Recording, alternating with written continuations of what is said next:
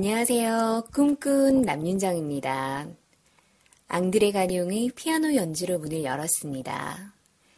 9월의 첫 주 잘 보내고 계시죠?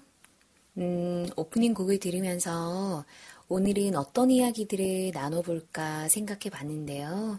그냥 솔직한 제 이야기를 나눠야겠다고 생각을 했어요. 제가 나누고픈 이야기가 있는 글을 먼저 들려드릴게요. 새정치민주연합의 김한길 의원은 배우 최명길과 재혼이었죠. 첫 번째 결혼은 이어령 선생님의 따님과 했었는데요. 김한길의 눈 뜨면 없어라 라는 책에서 이어령 선생님의 딸 이민아 씨와 이혼한 뒤 쓴 글의 일부를 들려드리겠습니다.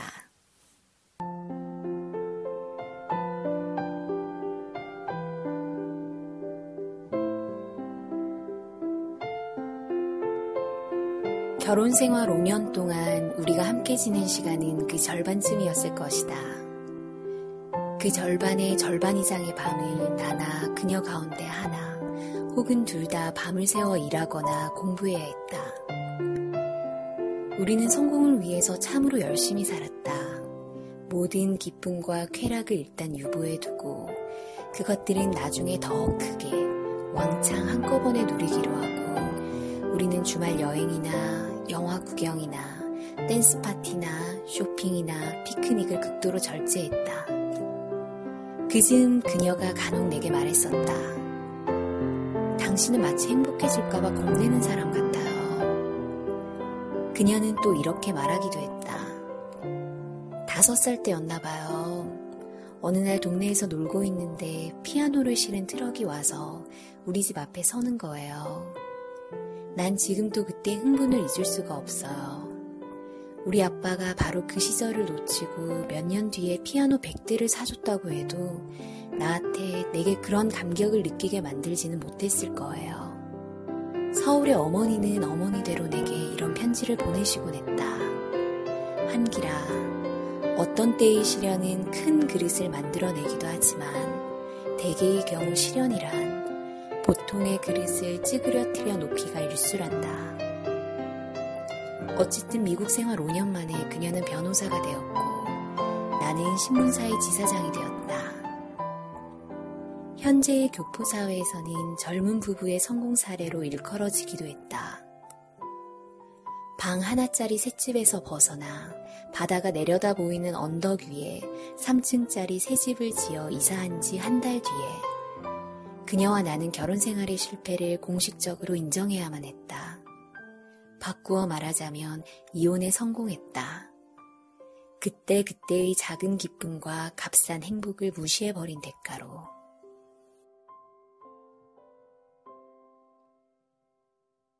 생각해보실 여운을 들으며 음악 듣고 와서 이야기 나누겠습니다.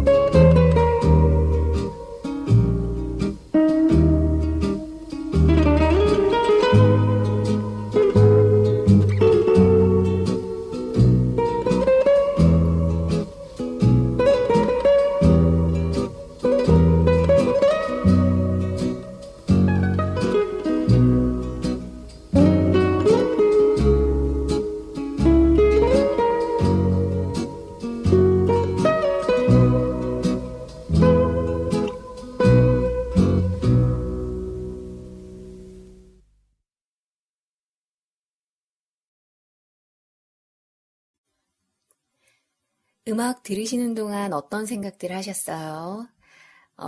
들려드린 이야기는 제가 8년 전에 스크랩해둔 글이었어요.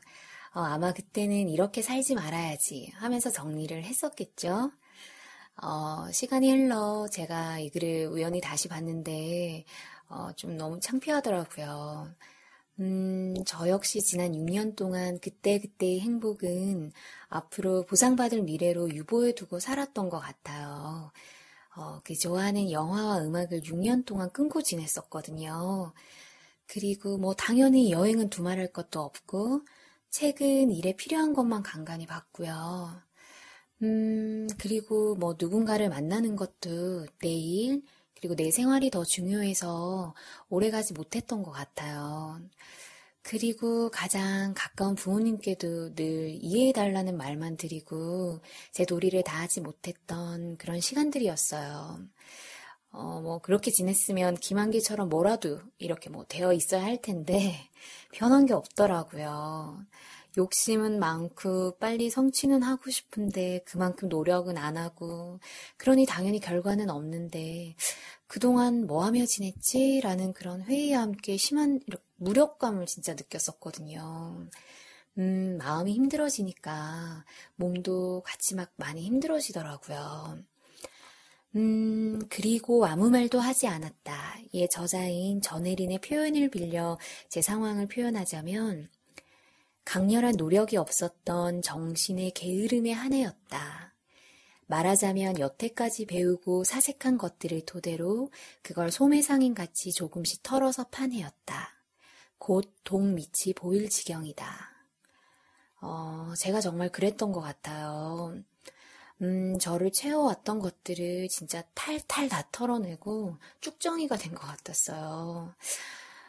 그러다 보니까 진짜 반대로 내 안에 다시 채워 넣어야겠다라는 그런 변화에 대한 갈망이 굉장히 커지더라고요.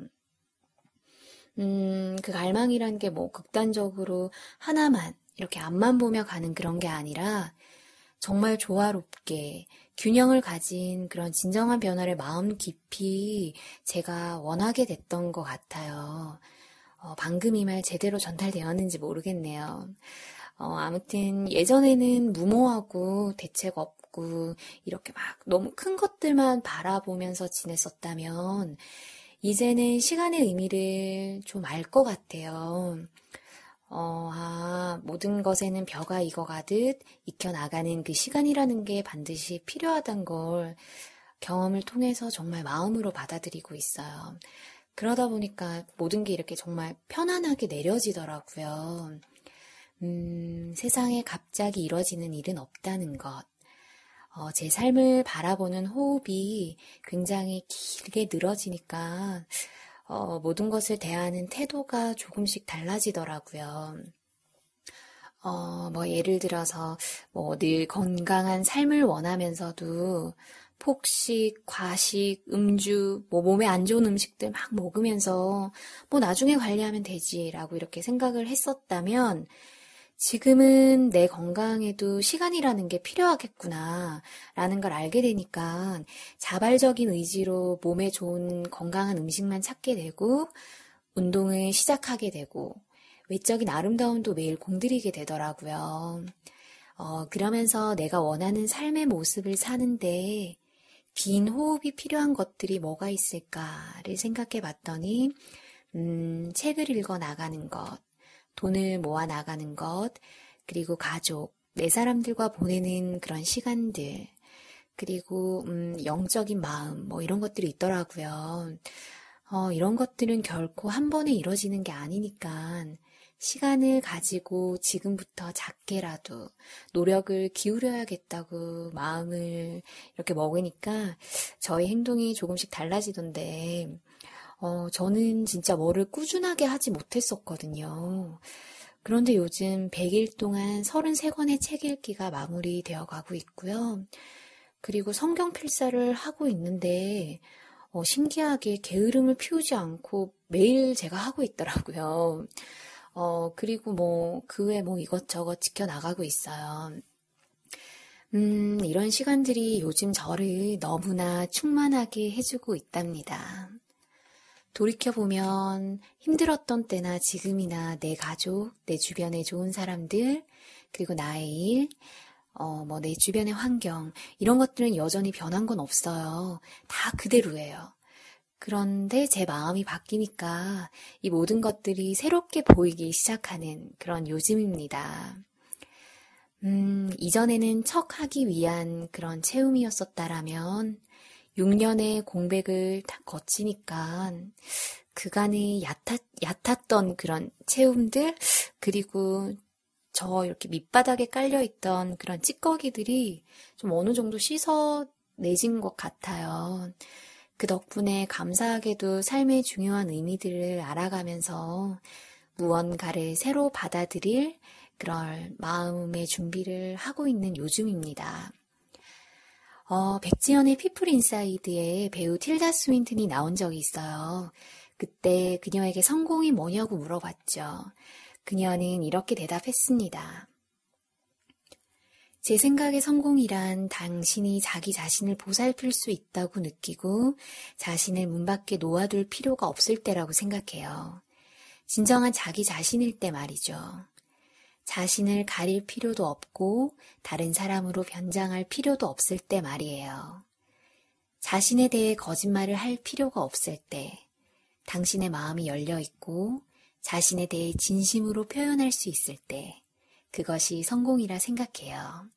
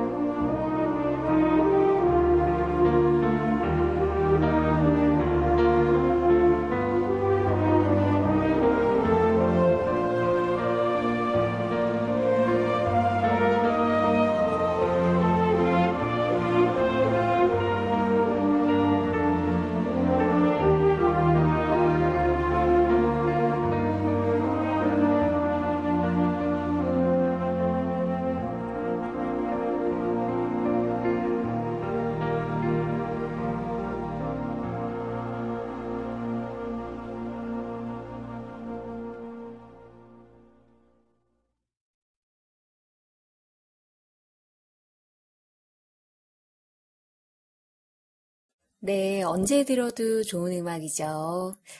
좋은 음악, 좋은 책, 행복한 만남, 건강한 먹거리.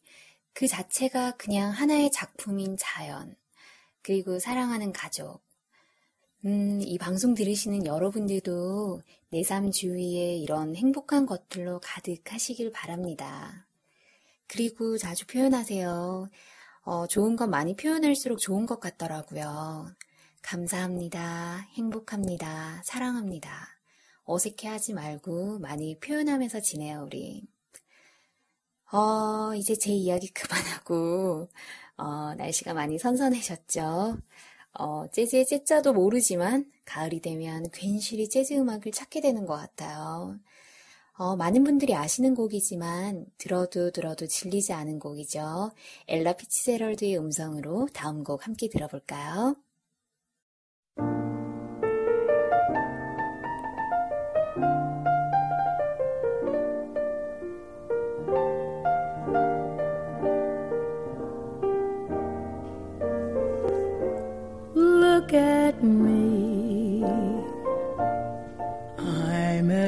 helpless as a kitten up a tree.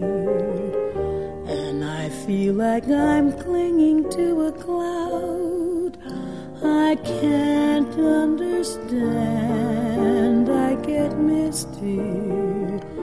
Just holding your hand. Walk my way.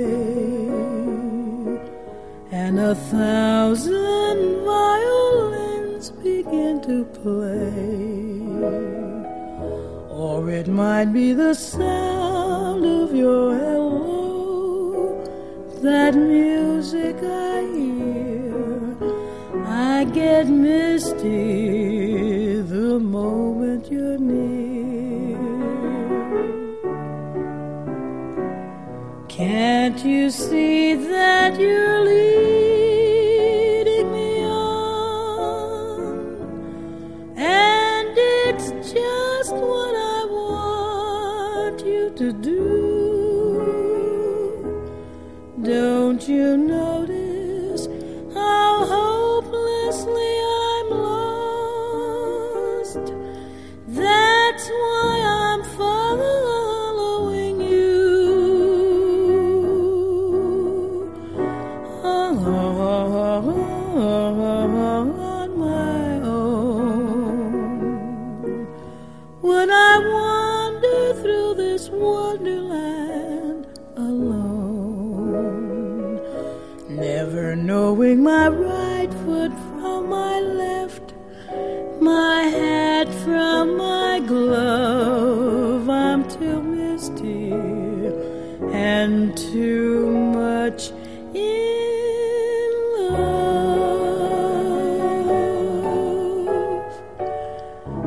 Too misty and too much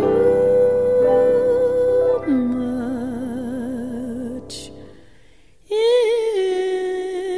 love.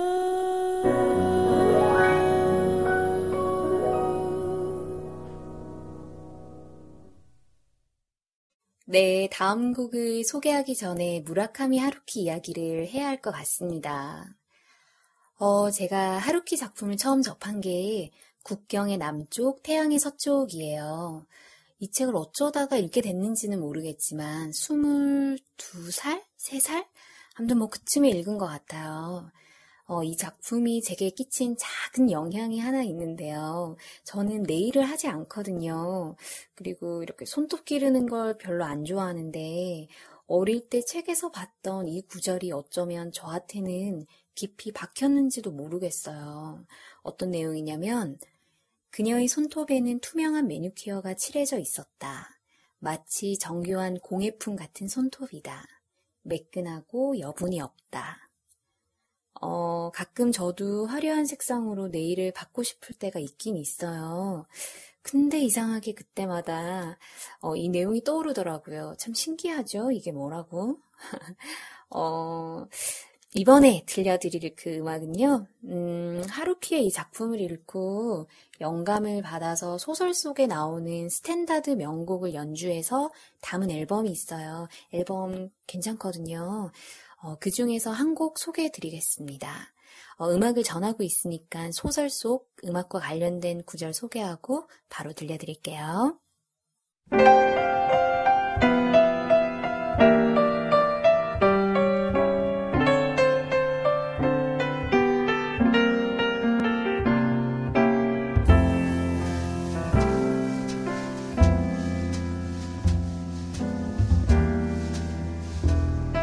시마모토의 집에서 듣는 가벼운 클래식 음악도 나는 금방 좋아하게 되었다.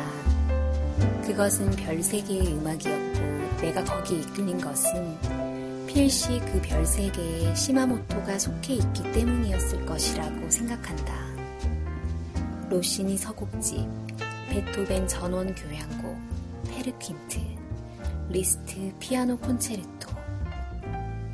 그것은 정말 가슴이 두근두근하는 일이었다. 나는 주변의 어느 누구도 알지 못하는 세계를 알고 있다.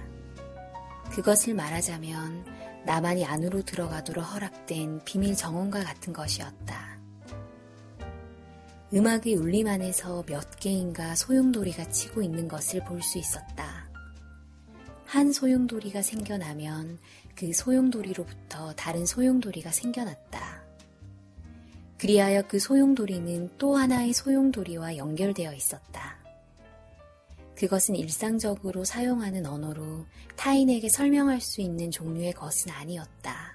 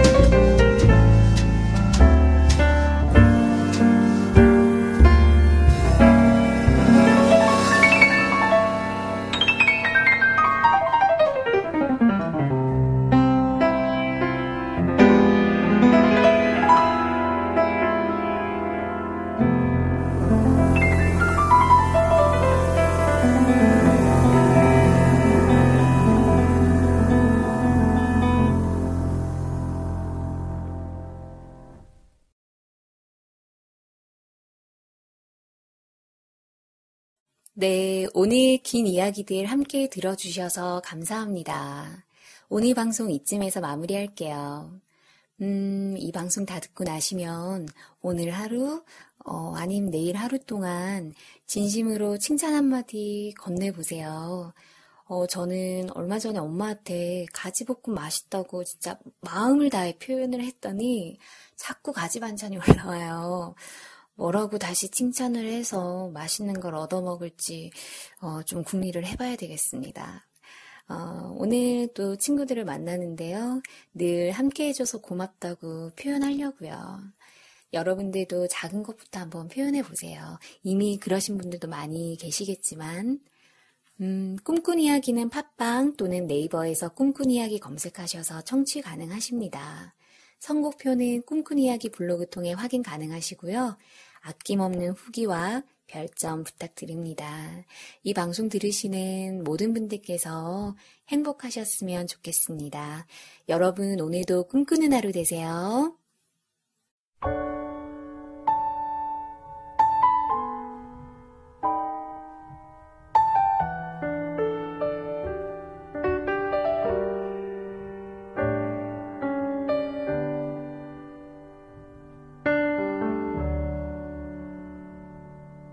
그대 내게 기대어 편안하게 쉬고 있을 때면 느끼죠. 그대 나를 원한다는 것. 이제 내게 말해줘. 너의 두 눈 감은 채로 말해달라는 나의 부탁 들어주겠니? 왜 날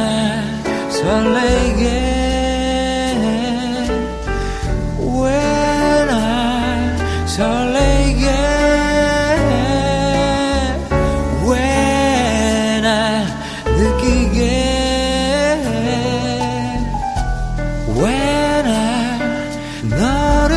날 느끼게 왜 날 너를 느끼게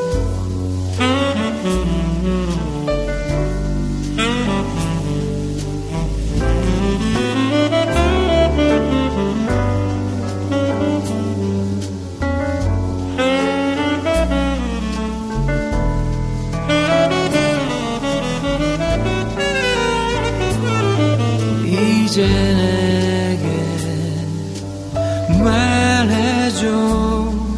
너의 두 눈 감은 채로 말해달라는 나의 부탁 들어주겠니? 왜 날 설레게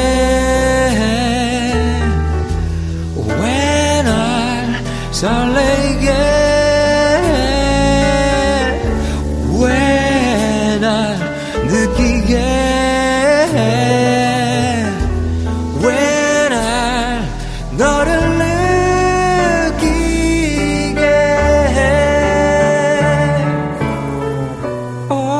말은 안 해도 내게 눈짓만 해도 그래 나는 느낄 수 있어.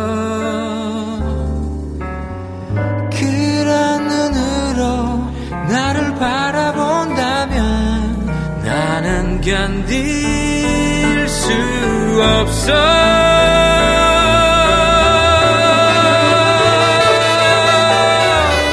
왜 날 설레게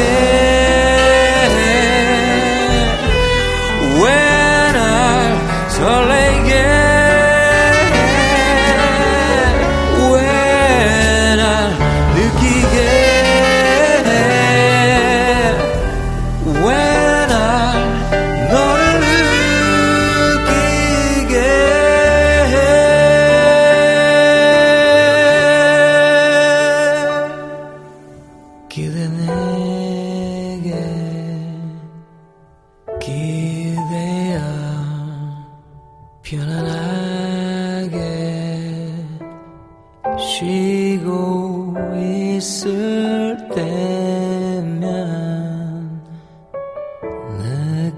느끼죠. 그대 나를 원하